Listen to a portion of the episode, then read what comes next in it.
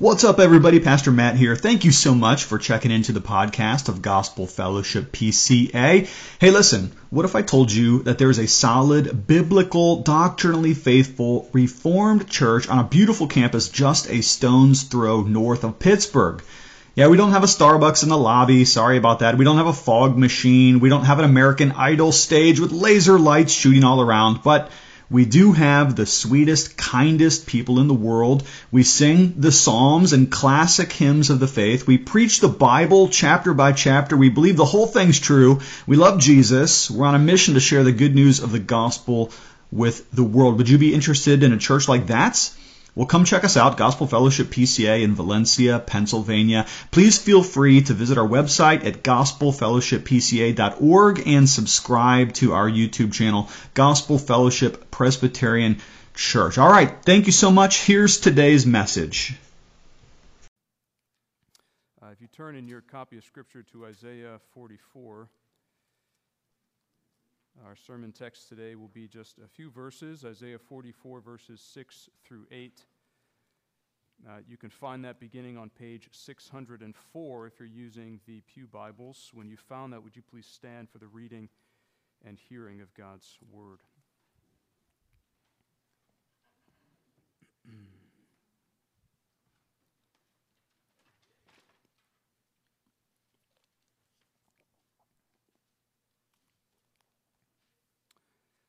Listen now to the word of our God. Isaiah 44, beginning in verse 6. Thus says the Lord, the King of Israel, and his Redeemer, the Lord of hosts I am the first and I am the last. Besides me, there is no God. Who is like me? Let him proclaim it.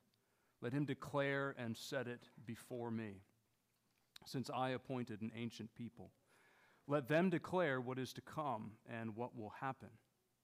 Fear not, nor be afraid. Have I not told you from of old and declared it, and you are my witnesses? Is there a God besides me?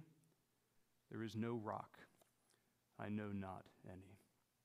May God add his blessing on this, the reading of his holy and inspired word. Please be seated.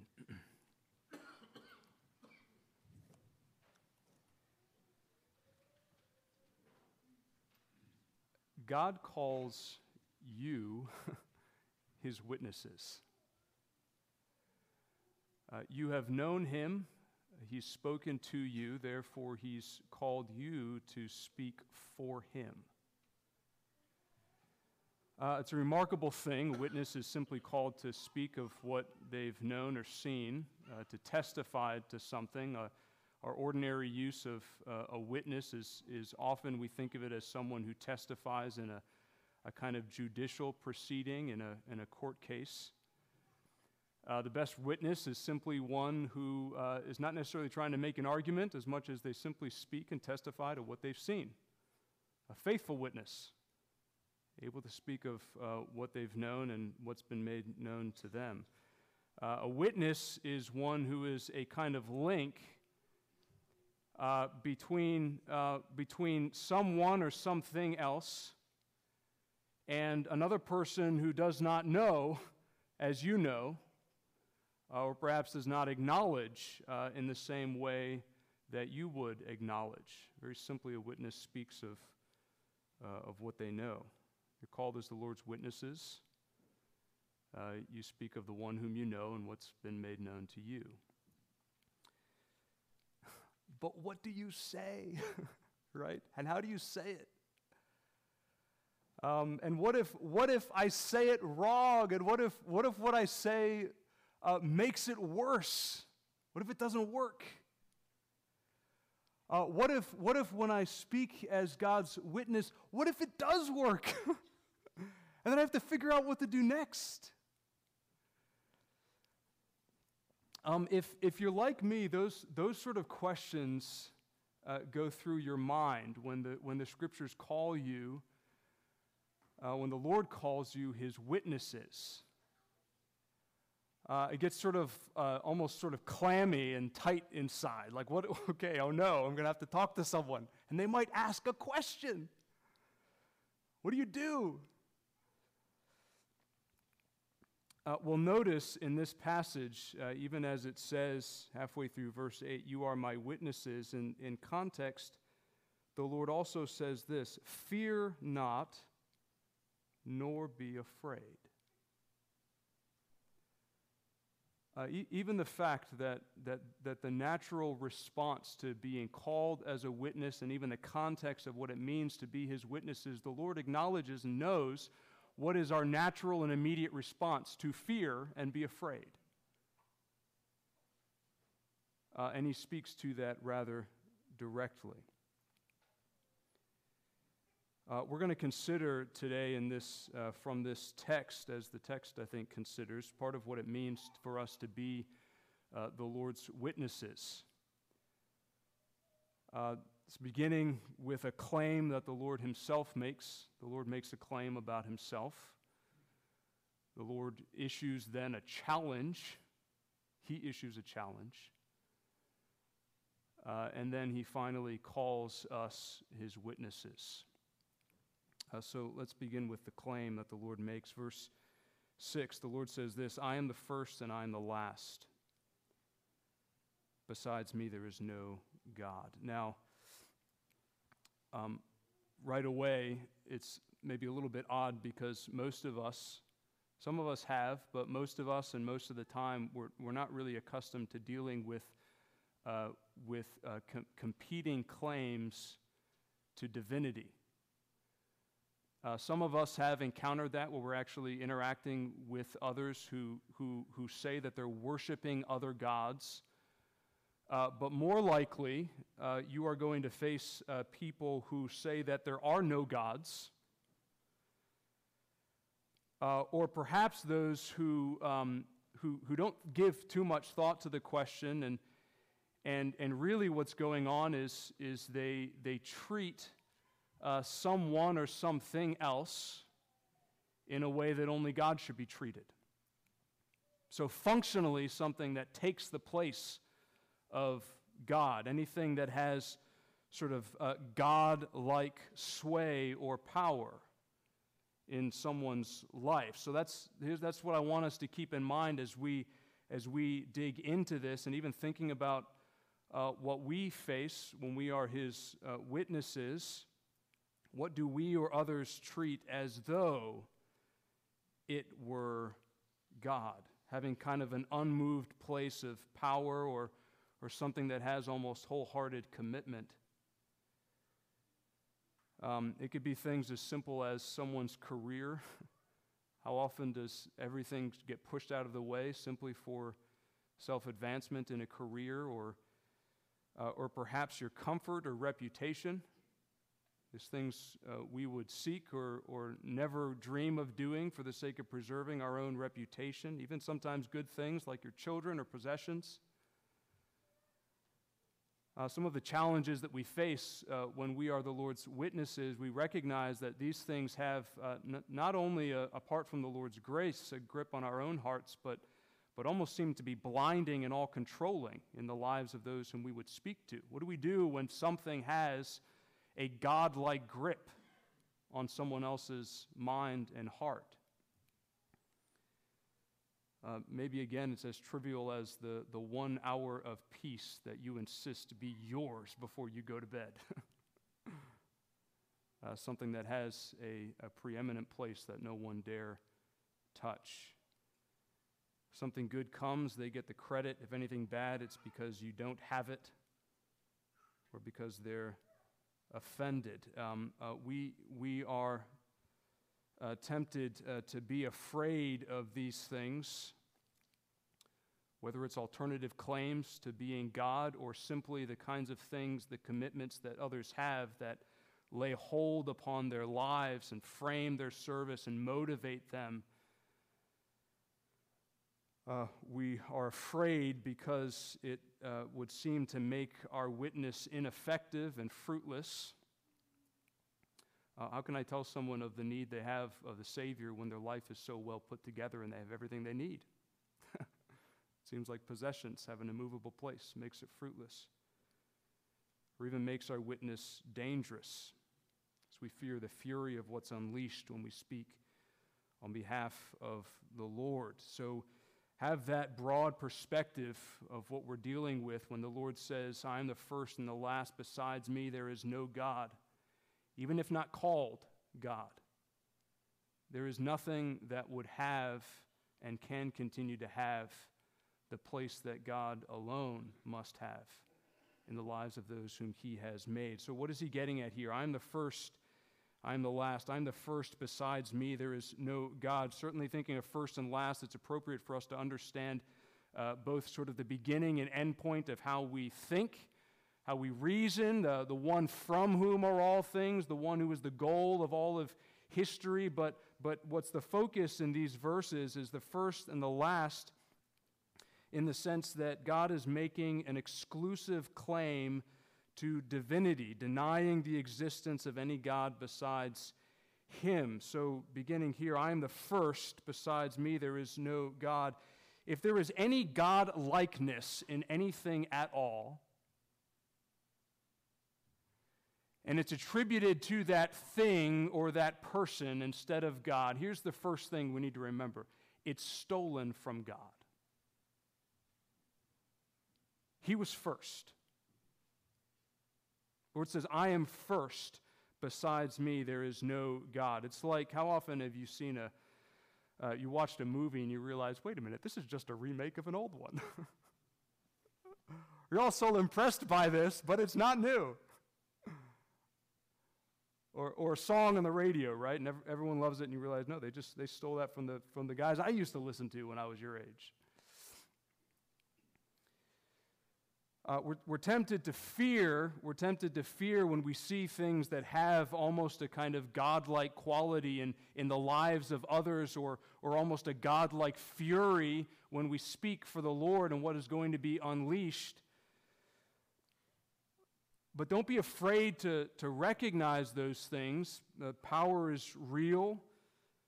Uh, the grip that it has on people's lives, on a society, on a nation is real. But remember, the Lord says, I am the first. Besides me, there is no God. Uh, two things I'd encourage you to do as we function as, as we live as God's witnesses and we notice things that have this kind of grip upon people's lives, motivating them, forming how it is that they think, what they do, how they respond, what they fight for, uh, the kind of power that is exerted.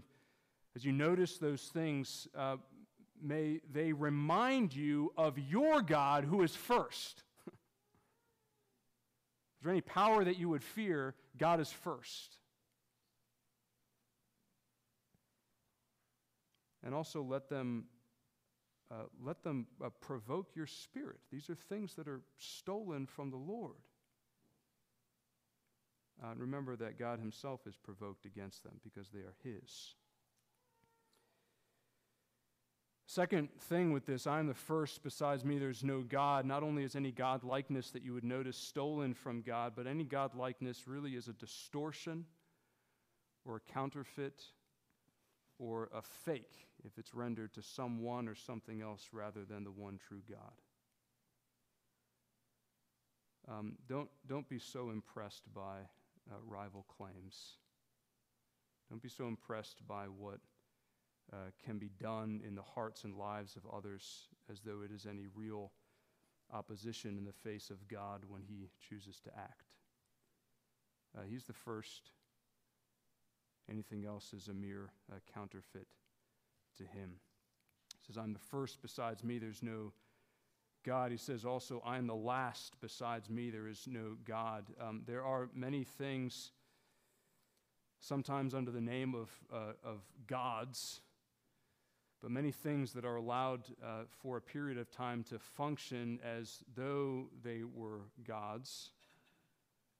Um, a man is uh, uh, given a measure of control over the world or a nation. A particular idea captivates the world and, and, and determines what people do or don't do, what they fight against, what they preserve and love. Uh, perhaps even a, a particular goal motivates someone to get up in the morning and to do great things, but it still has the place that really God Himself should have, or, or a person or a hobby maybe fills you or someone with a sense of worth and dignity and pleasure. There are things that for a time um, are allowed to function um, as, as though they were God's giving blessing or perhaps vengeance when they're crossed. But, but remember, the Lord says, I am the last. Besides me, there is no God. Every single man, country, idea that competes with God will in the end be torn down, and it will be God alone. He's the last. Um, uh, when, when the uh, Winter Olympics uh, uh come, uh, my, uh, my family enjoys watching the downhill ski races. Uh, Kelly's uh, family is a family of skiers, so they love to, they love to watch those. So I, so I watch it too. And, and it's, it's really fun to watch because uh, when you have a, a, a contest like this, you have one skier goes down, and it can be an impressive run, and then the next skier goes down and they beat them. And the next one goes down, and then they beat them, and it's, and it's thrilling to wait. And, and what you know is you never, you never celebrate too soon, too soon until the last skier has run. The Lord is last. Uh, the Lord is last. Uh, whatever glory, beauty, worth, or goodness you see that seems to captivate and even blind and harden or invigorate uh, the world, a world of unbelief, the Lord is last, and it will be shown that besides him there is no God.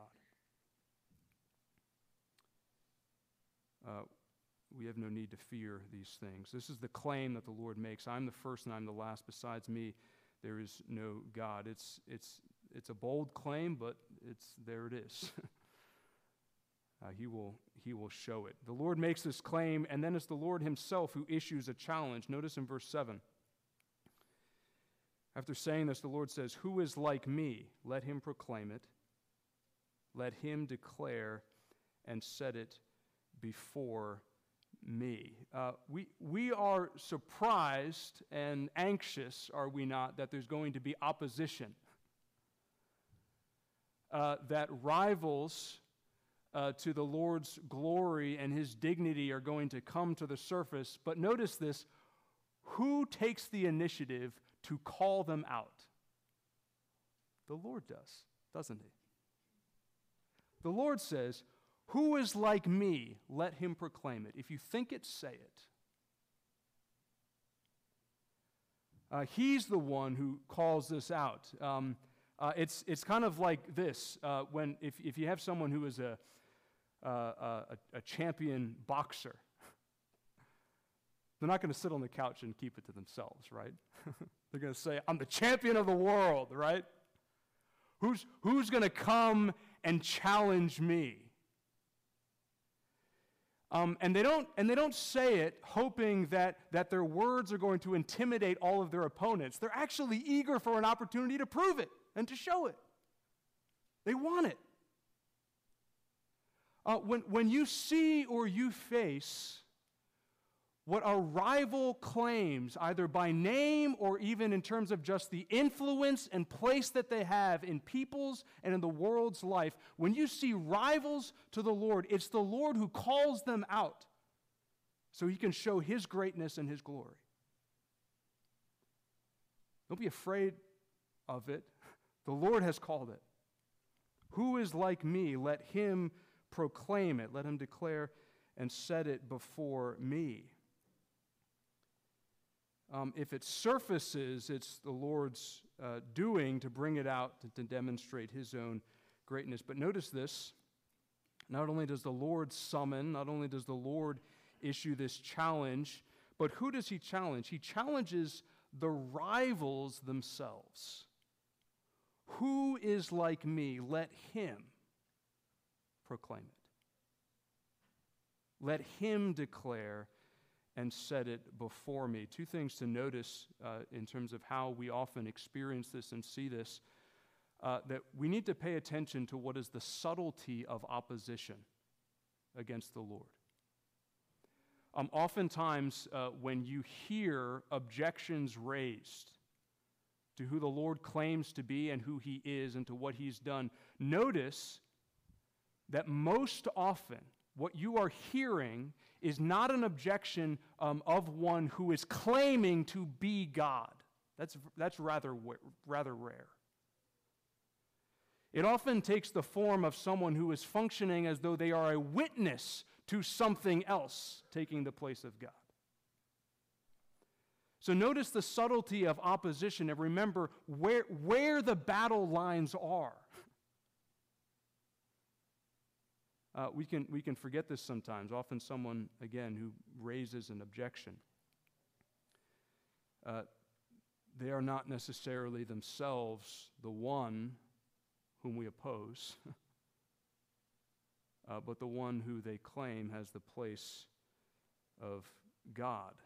It's rather rare to find a direct challenge to God. This is, this is often what happens. Again, thinking of a, uh, of, of a champion boxer who, who, who calls out anyone who would want to challenge him. It's as though there's a, a, a challenge that's issued, and then the only thing that can be heard are people saying, Yeah, well, you should fight so and so. You should fight him. He could totally take you down. It's like, well, where is he? Notice the subtlety of opposition. It's not, it's not often the direct kind of challenge that the Lord would call here. Why? Well, because when it does happen, uh, it's rather fierce in how the Lord deals with it. So this is the second thing: is the Lord um, summons the rivals Himself. We pay attention to the subtlety of opposition. The battle line's not often as we think it is, but notice also the scarcity of direct opposition. Look at Acts 12, if you would. I want to show you what happens and what can happen in what the Lord is certainly able to do when something approaches direct opposition. Acts 12, it's a day when Herod comes out and says on Acts 12, verse 21 On an appointed day, Herod put on his royal robes, took his seat upon the throne, and delivered an oration, a speech. Verse 22 And the people were shouting the voice of a God and not of a man. Immediately, an angel of the Lord struck him down because he did not give God the glory, and he was eaten by worms and breathed his last.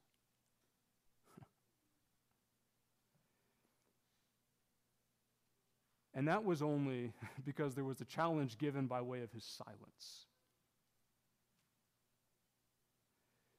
Now, the Lord's not going to deal as, uh, as swiftly as we always as we see in this passage.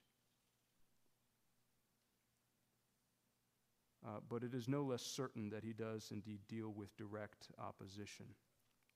Notice the scarcity of the opposition, because often it's indirect because the enemy knows that he dare not come any closer. Remember that in terms of what we face. James uh, 2, verse 19, the context is he's, he's speaking about um, the foolishness of pride and in, in mere agreement with the truth of a statement if there's not really a living faith that trusts in the Lord and serves him but he says something that gives us a sense of what the demons themselves even think he says this James 2:19 You believe that God is one, you do well. Even the demons believe and shudder. Uh, we would be foolish to underestimate our great opponent, the evil one, but not even Satan is so foolish as to underestimate our God. Uh, remember this in terms of what the rivals uh, to the Lord are. Well, the Lord issues this challenge. The response can either be uh, direct, and we know that the Lord is able to deal with it swiftly, even if He takes His time. Uh, it can be indirect, uh, showing that it's not our opponent who is to be feared, but the Lord Himself. Um, but what, is, what does this have to do with us, right? It's the Lord's claim. He calls out his rivals. He calls them, well, it, notice verse 7. This is where it gets into uh, what this has to do with us and we as his witnesses. And it's actually interesting because he, he sets this up as the Lord making it clear that uh, his, his saying that he is God, besides me there is no God, is not simply what he has said, but what he has shown. And almost the sort of first piece and, and, and main piece of evidence that he holds out that says this is what demonstrates that he is the one who must be challenged, that any rival simply turned against one another is a kind of wasted battle when there's another champion. Everything needs to be directed to him, otherwise, it is nothing. Is this. Notice what he grounds it in. Verse 7 Who is like me? Let him proclaim it. Let him declare and set it before me, since I appointed an ancient people. We consider what it means uh, that God calls us his witnesses, the first thing is this uh, we, his people, are the product of what he has done, the fruit of his work. What already demonstrates his power and his glory. Now, not because of ourselves, but because of the greatness of what God has done. You remember, this is much like the book of Job at the beginning, when it's the Lord who says to Satan, Have you considered my servant Job? The Lord is wanting to say and to show, Do you not see that I have made a people for myself? Uh, showing what is the greatness of his work even in saving. Now, Turn, if you would, to Genesis 3:15. I think this is the place where this begins. Considering how we function as witnesses, we're the product of what he has done. We are, even the very fact of our existence testifies to the Lord even before we speak. Genesis 3:15 I'll begin 14. This is the Lord speaking to the serpent, the ancient serpent, Satan himself. It says this Because you have done this, deceiving the woman, because you've done this, cursed are you above all livestock and above all beasts of the field. On your belly you shall go, and dust you shall eat all the days of your life. I will put enmity between you and the woman, and between your offspring and her offspring. Um, this is the Lord beginning what is the fact that he sets apart for himself a people. Those who, at this point, on account of their sin and of their listening to the serpent, uh, would naturally be those who were simply on his side. But what does the Lord do? He puts a wedge between the woman and the serpent, her seed, and the serpent's seed. He is appointing for himself a people. Um, and so from this point on, what do we have? We see uh, what is the Lord showing. However much the evil one may rage, you still have to deal with this fact. God has saved for himself a people. Is he not appointed for himself an ancient people. It demonstrates the work of our God. Now, um, if we speak to if we speak to others and point out the fact that there is a church that exists, those who, who call upon the name of the Lord, most, most people in the world, world may, may not really be all that impressed with that. but remember again what are the dynamics involved as we function as his witnesses. When the evil one sees it, he trembles because the Lord has established his work. Uh, think of what the, the existence of the church and the people of God means to the evil one. That in spite of his, his uh, greatest ragings, the Lord has still saved for himself a people. Uh, as we think of ourselves as witnesses, we, we are, in our very existence, the fact that God has saved us by His grace. We're the product of what He has done. Uh, secondly, we are, we are the speakers of what he will do. And this is part of what uh, uh, is, is maybe a little bit nerve wracking about this text, where, where the Lord issues a challenge calling rivals, but then when the rivals come, who does he call to speak? Isaiah 44. Since I appointed an ancient people, let them declare what is to come and what will happen. Uh, this is you, his ancient people, the people of God. It's like calling, calling the rivals to come, and then who is it that's going to speak and almost settle this dispute? He's calling his people to function as his witnesses. Uh, again, just to get a sense of what this is, it's like, it's like the champion boxer saying, All right, who wants to challenge me? And then when challengers come, he says, All right, you're going to fight the people who train in my gym. you're going to see what happens. This is how the Lord demonstrates his greatness. Look again, Genesis 3:15, or hear this. The Lord says, I will put enmity between you and the woman, between your offspring and her offspring. He shall bruise your head and you shall bruise his heel. It's right and important for us to understand this as being fulfilled and focusing upon the work of Christ to crush the head of the serpent. But I also want you to notice Romans 16, the way Paul talks about this. Romans 16, verse 19 For your obedience is known to all, so that I rejoice over you. But I want you to be wise as to what is good and innocent as to what is evil. Verse 20 The God of peace will soon crush Satan under your feet.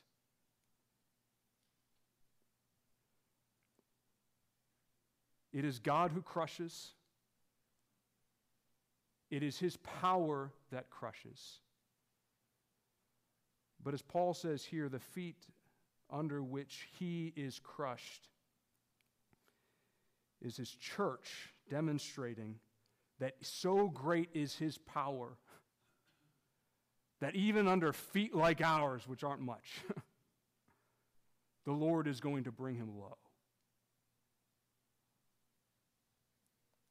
So here's what happens uh, even the least amongst his people will put the greatest of God's rivals to shame. Uh, that's what we remember uh, as he calls us as witnesses. Now, this is not something we simply have in ourselves. We're the product of what he's done, uh, we are the speakers of what he will do. But verse 8 of Isaiah 44 Fear not, nor be afraid. Have I not told you from of old and declared it? We are equipped and made ready by what he has said to us. He's equipped us to speak what he has spoken. Declare it, declare what is to come. Well, how would I know? Well, he's told you. Have I not told you from of old and declared it? Uh, declaring what he has made known. So, what, what is it then we've declared? The, the focus of this text is not to elaborate it, but we have to comment on this.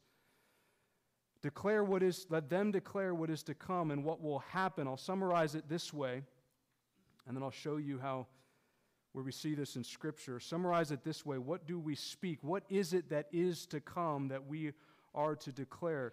Uh, we declare that the coming suffering is the Lord's doing. And its guaranteed sequel is blessing for his people. The coming suffering is the Lord's doing, and its guaranteed sequel is blessing for his people. Look in context, Isaiah 43, verse 25. I, I am he who blots out your transgressions for my own sake, own sake, and I will not remember your sins. Verse 28, therefore I will profane, talking about how, sorry, verse 27, your first father sinned and your mediators transgressed against me. Therefore I will profane the princes of the sanctuary and deliver Jacob to utter destruction and Israel to reviling. As the people of God anticipate going into exile, it is not because foreign gods have triumphed over the Lord, but because of what the Lord is doing. The coming suffering is the Lord's doing. What does that mean? Does that mean the people of God are simply rejected? No, the Lord moves right into this. Verse four, uh, chapter 44, verse 1. Now hear, O Jacob, my servant Israel, whom I have chosen. Thus says the Lord, who made you, who formed you from the womb, and will help you. Fear not, O Jacob, my servant. Verse 3 I will pour my spirit upon your offspring and my blessing on your descendants. And he goes on talking about what was once a name of reviling is a name that others would flock to and claim to themselves. The Lord will bless his people. The coming suffering is the Lord's doing, but to those who hold fast to his promises, the Lord does indeed promise what is blessing and goodness by his grace. It's a call not for fear, but for endurance. Christ does something very similar. Mark 10, verse 32.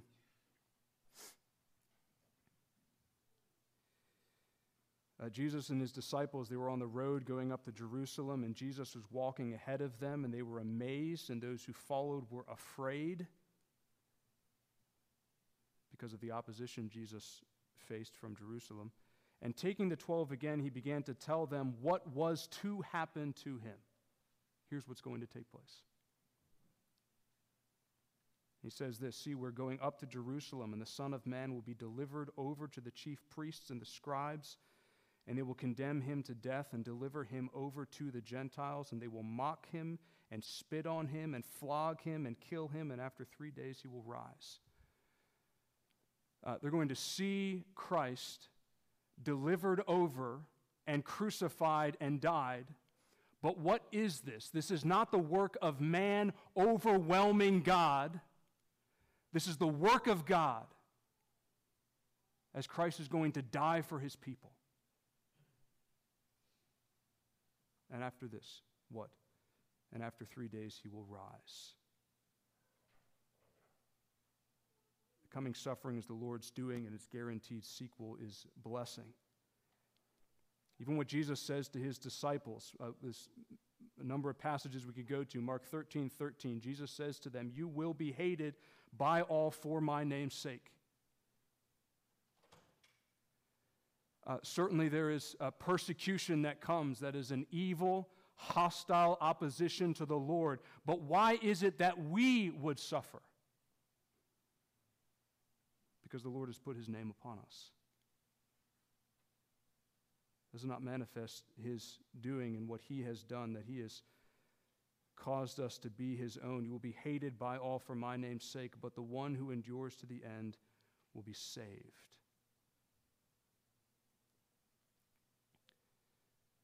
This is what Peter's getting at when he talks about giving a reason for the hope that is within us. Why do we have hope when we suffer for righteousness' sake? Because Christ suffered once for sinners, the righteous for the unrighteous, that he might reconcile us to God. He suffered, therefore we suffer. He is in the heavenly places as one who has reconciled us to God. Therefore, we have the confidence that he is able to hold fast to us to the end. Uh, in conclusion, I want to just note uh, who, who is it that benefits from our being witnesses? Now, certainly, um, a crucial, don't miss this, please. it's not the main point of the text, but please don't miss this. The crucial uh, thing that we seek when we function as witnesses of our God, in what we say and declare of what God has done and what our hope is a crucial thing that we care about and what we seek is that others also would come to know him. the scriptures are clear about that. Uh, the disciples are his witnesses as we carry the gospel out to every place in this world. And we know that the Lord is gathering people to himself. But in Isaiah 44, part of the focus here, and this is something that we cannot forget, we think about who benefits from our being witnesses um, it's, it's actually the people of God here. Uh, it does not simply come down to did it work and did someone come to faith? Uh, pray that the Lord would be gracious to use our meager witness to that end, but even if not, Notice who this last question is addressed to. And you are my witnesses. Is there a God besides me? Who's, who's that addressed to? You. Um, is there a God besides me? There is no rock, I know not any. Part of the point is that he is holding out that here is an opportunity for you to see demonstrated and displayed that even in the midst of functioning as witnesses, as the hostile rivals to the Lord are brought out, and you speak, and you speak a word that even says, I expect that we're going to suffer. what you will see is that God Himself is your rock. There is no other. Uh, you will benefit in terms of knowing your God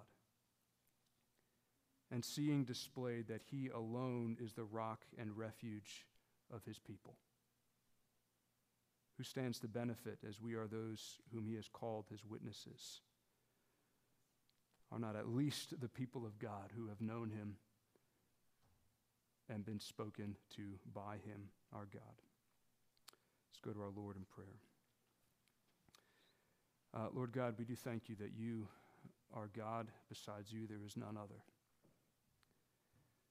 Uh, hold fast to us. May we be found faithful as your witnesses to speak of what you've made known to us.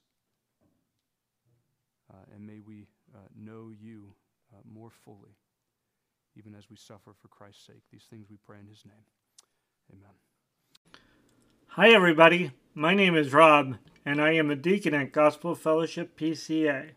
I'm also the sound engineer, the camera guy, and the podcast manager. Thank you so much for listening to today's message. Please come visit us in person. Gospel Fellowship is a Bible believing church just north of Pittsburgh, and you can find us at gospelfellowshippca.org. See you next time.